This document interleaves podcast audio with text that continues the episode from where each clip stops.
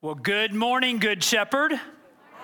I am Talbot Davis, and I'm the pastor here. And whether you're live streaming or whether you're live in the room at our campus in Charlotte, North Carolina, really glad to be able to connect back with you. And, and this is, as the video suggested, it is a first day of a new series called He Is, where we are going to be looking closely at some of the things that Jesus said about Jesus and we do so out of the conviction that you really can't understand who you are until you know who He is. You can't know, understand who you are until you know who He is. And today's message is uh, called What Jesus Claimed About Jesus. And if you have your Bible with you, I want to invite you to open your Bible to the Gospel of John, chapter 8 verse 47 and following and maybe your bible looks like mine just find it put the finger your finger there and maybe it's on your phone open the app and scroll to john chapter 8 verse 47 and, and keep it there. We'll get there uh, uh, fairly quickly with within the message. And uh, there's a reason we love for you to look at the bible for yourself when i'm talking on a sunday and and you may not know this, you may, you may struggle with this, you, you may be not altogether sure you have to understand who Jesus is to know who you are. That, that may be, you may be wrestling with that, and that's okay. But we also want you to know where we stand about the Bible at this church. And, and it says we love the Bible at Good Shepherd. We don't worship it, but we love it because we have discovered that loving the scripture helps us to adore the Savior, and we do worship Him. And so it's out of that conviction that we love the Bible at this place that we have a custom that might seem a little bit different to you. When we talk about the Bible together, we lift it up. And, and if you're new and you're seeing phones in the air and Bibles in the air and you haven't ever been to a church, maybe never been to a church that does this, you're like, that's, that's just kind of odd. And guess what? We think it's odd too. But we have discovered that this is a moment of oddity that shapes our identity as a community, that we are a collection of people who don't always have life figured out, but we know who does. And because we know who he does, we're glad to surrender to his authority as he has revealed it in his word. Amen? And so before I say anything else, let's pray. God, thank you for, for the authority of your word. Thank you that you breathed life into what John said about Jesus. Thank you that you poured truth into the pages of that gospel. And, and, and Lord, I, I ask that you would, uh, throughout uh, live stream and live, that you would be softening hearts and opening ears and expanding minds to hear what it is that you want to say to the church today. And Lord, I am powerless without you, but because of you, I'm never helpless. In Jesus' name we pray. And everybody said, Amen. Well, if you are, uh, if you're normal, you've never heard of Anna Anderson, but I'm not normal and I know all about her. You see, Anna Anderson, way back in the year of our Lord, 1920, Anna Anderson was found about half dead, which does mean she was half alive too, half dead in a river in Berlin. And as part of taking her to the hospital to making, making her from half dead to all the way alive, as part of her recovery, Anna Anderson claimed to be Anastasia Romanoff the daughter of the Tsarina. She claimed to be Princess Anastasia, but the thing is, Princess Anastasia had supposedly been executed by Lenin and the Soviets as the Soviet Union began a couple years before 1920. You're tracking with the history and and and so for the rest of her life, Anna Anderson and her life continued till 1984 for the rest of her life, Anna Anderson claimed to be Anna. And by the way, part of her long life, extending all the way to 1984, included a stint here in the United States, married to a professor of history from the University of Virginia. And there's a joke in there somewhere I just hadn't figured it out yet. And, and, but all that whole long life, all the way till 1984, Anna Anderson claimed to be Anastasia Romanoff. And, and among her strongest supporters were, of, of that claim were the extended Romanov clan, the, the, the, cousins and nieces and nephew of the now dead czar of Russia and the czarina. It's just a, an outrageous claim. But when you think about it, uh, outrageous claims are nothing new, and, and they haven't stopped with Anna Anderson. Their outrageous claims are really all around us. Mr. Ponzi, let me tell you about my investment strategy. Mr. Madoff, yeah, I'll watch your money for you. Mr. Bankman Fried, you don't understand crypto. It's all good. I do. I got you covered. Maybe even those people at Silicon Valley Bank. Our bank doesn't make sense to you, it does to us. Just trust us. Maybe even that time that you swiped left. I think it's, I've been married 38 years. You swiped left and you set up a date with that guy, and, and he showed up at the date, and his, in real life, he looked nothing like the picture that he put online. And who knows, maybe there was a time when someone swiped your direction and you showed up and, and you weren't who you said you were either. They're outrageous claims all around us.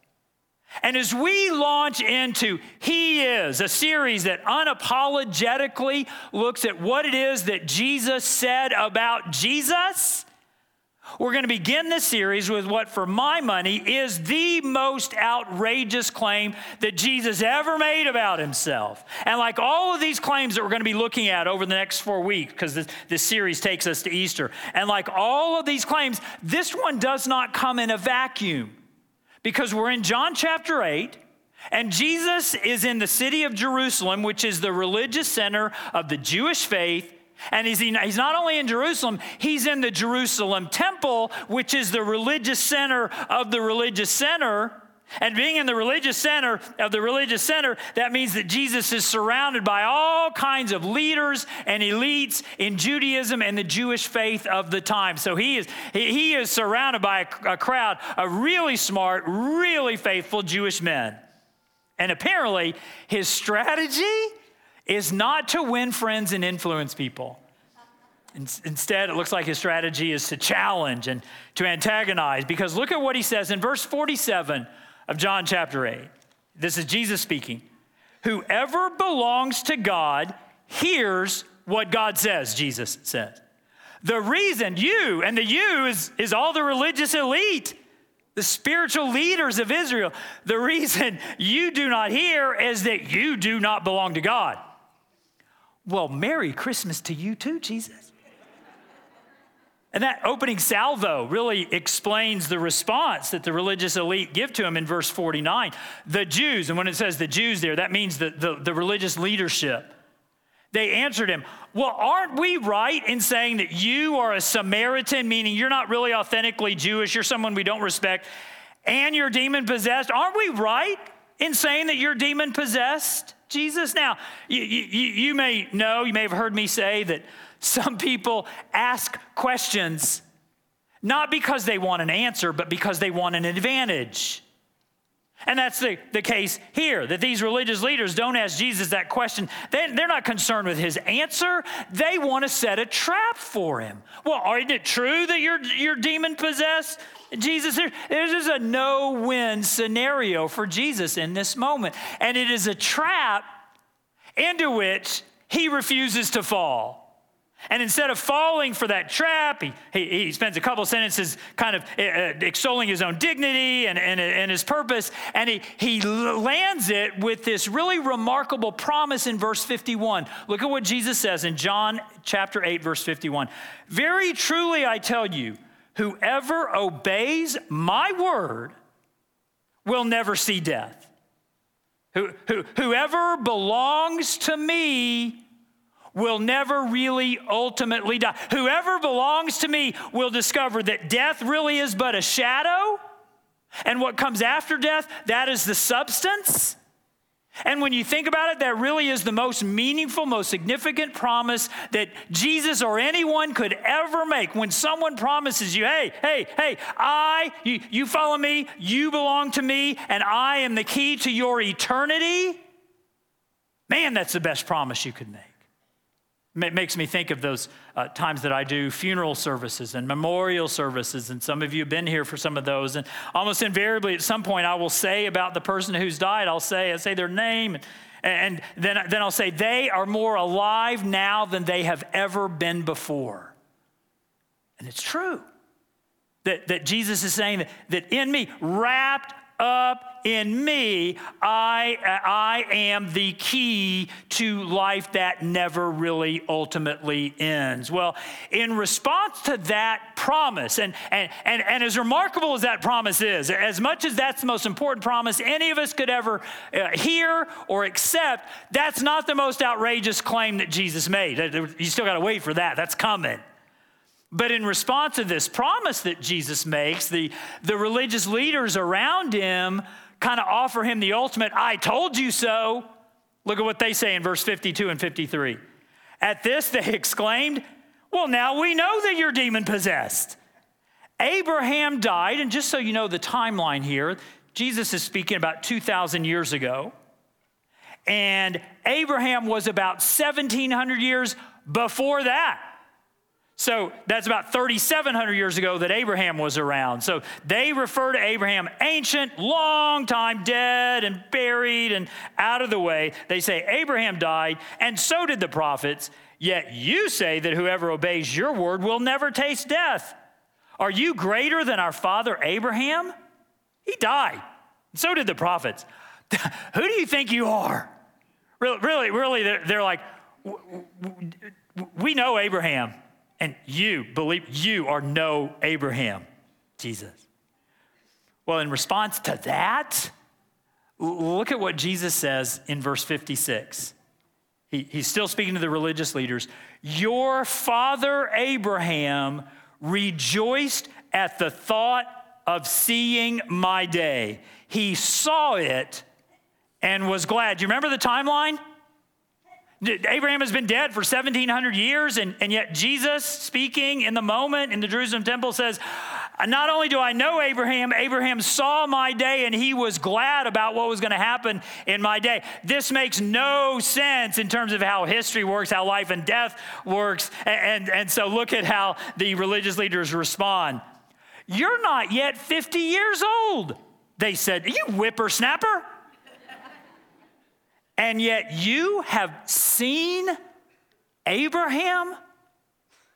And so, all of that, all of that, Jesus claiming he's seen Abraham, who's been dead for 1,700 years, Jesus claiming he's, he, he's, he's the key to eternal life, all that is but prologue, the runway for the most outlandish claim that Jesus ever made about himself. But before I tell you that, before I, is it okay if I tell you something else? Thank you for saying yes, because if you'd said no, I was going to say tough. I'm going to do it anyway. Moses. Okay, got to get the names and the time. Abraham, 1700 years before Jesus. Moses, you know, Charlton Heston, about 300, 400 years after Abraham, but still more than a thousand years before Jesus. So when Moses, way back in the book of Exodus, has this conversation with God at the burning bush, look, look, look at what happens. Exodus chapter 3 and verses 13 and 14, we're going to put it up on the screen. Moses said to God, because God is, is telling him, Moses, you need to get my people out of slavery in Egypt through the Red Sea and into freedom. No big deal. Moses said to God, Suppose I go to the Israelites and say to them, The God of your fathers sent me to you, and they ask me, Well, what's his name? What's the name of God? Then what do I tell them? And God said to Moses, I am who I am. This is what you are to say to the Israelites I am has sent you. And so, this is the, the great announcement of God to the Jewish people I am is my name. And get this everyone in that audience, because remember, Jesus is in the temple, the, the religious center of the religious center in Jerusalem. He's there in the temple, surrounded by the religious elite. They know all this by heart. They know that God introduces himself as I. Uh, God, my name's Talbot. Who are you? I am. That's the way God introduces himself. And all of that builds up to what Jesus says to the religious leaders when they call him a whippersnapper and they challenge that he, how could he possibly known uh, Abraham? Look at what Jesus says in verse 58. Very truly, I tell you, Jesus answered, before Abraham was born, I am.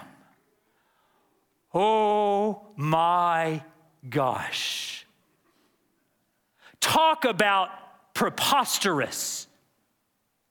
Talk about outrageous. Talk about defying all laws of time and life and death and birth and all that.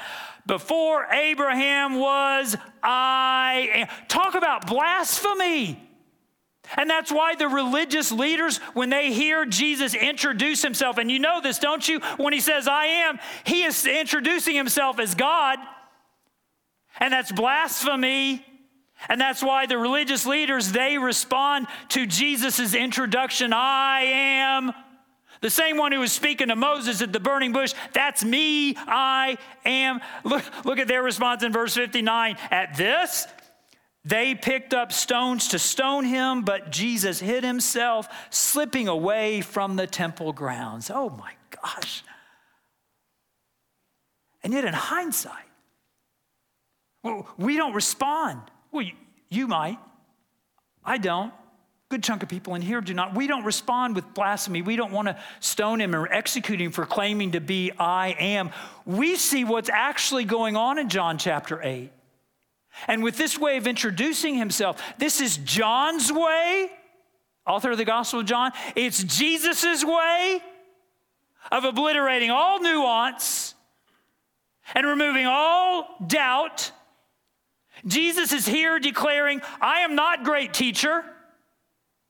I am not good guy. I am not role model. I am, in fact, the everlasting God who is so God that I was there before Abraham or Moses or any other human being ever lived. There was never not Jesus. In the beginning, God is how the Bible begins. In the beginning, God. First lines of Genesis. In the beginning, God, which means that there was something before the beginning. And Jesus is saying that which was for the beginning, it's me. Talk, talk about an outrageous claim. He is the unbegun one. Everybody else has had a begin. You began, and you began. You be, some of you began a really long time ago, and some of you began a little bit ago. But every one of us, we be everyone except Jesus, the unbegun one. But do you see? Do you see it? Do you see it? Do you see it? The, the promise of verse 51 a life that never ends. And the declaration of verse 58 a Savior who never began could not be more connected. You can't have the one without the other. The one makes the other possible. Your life will have no ending because his had no beginning. It's John, it's Jesus, it's glorious. And here's what I want you to know He had no beginning so that you can have no ending. He was unbegun so that when you die, you will be unended. He had no beginning so that you will have, can have no ending. And you and I just get to savor that truth that we don't serve a Jesus who is just a role model. I mean, he is that, but he's so much more. We don't serve, we, we don't serve a Jesus who is one of the great religious leaders in human history. He's not one of many, he's the one, and he's the only. He had no beginning so that you can have no ending. It, it so makes me think uh, uh of this. You know, when, when we want leaders, I just think everybody's looking for leaders in life. It's, what, it's why I think the human race historically is vulnerable to really terrible leaders. Because we want leaders. And these days, we, we want a leader with a good resume. We want a leader with some chops. We want a leader with a YouTube channel at least. We, we want to trust them based on their credentials. We want leaders with credentials. And when Jesus is asked for his leadership top, what are your credentials? All he has to do is hand his resume that says, Before Abraham was, I am. And that's all you need to know. He had no beginning, so that you can have no ending. It makes me think of the phone call I got a couple months ago. Actually, this was so cool because it was the very day that I was working in my office on what ended up becoming the message that I'm delivering like right now. And so it was like five years ago. No, it was a couple months ago. And and, and I got a call as I was working on this. I got a call from a woman in our church about she's a, she's a friend, she's a woman in our church, and a friend of hers who, who I didn't know was there in the ICU in the hospital, and they were getting ready to remove her vent, which meant that she was preparing to die. It was time to, to remove the vent and, and, and let her die. And, and heavy, heavy situation. And yet, her, her friend, who's one of you all, just a regular Good Shepherd person, wanted some peace and some perspective in that, in, in, in, that hospital room. And so she, she called me and she asked if she could put me on speakerphone to speak some words of truth over this impending death. And, and I said, uh, no, no, I'm busy. No, I didn't say that. I was like, yeah, I got more important stuff to do. No, I, I was like, absolutely. And, and I, went to, I went to my go-to, Philippians 1.21, which says, Christ in me is to live, to die is to gain. And that's actually going to be on my marker uh, along with it's not a book it's a library people. That, that's going to be on my marker. And so so i went to philippians 1.21 christ in me is to live to die is to gain and, and, and spoke that over the room and, and, and there was there was peace and, and, and there was perspective and it was all because one of you one of you wanted to make sure that this woman's life would be not ended but unended when she died he had no beginning so that you can have no ending. That's what it's like. And by the way, that, that accusation that the religious leaders hurled at Jesus, you are demon possessed, son.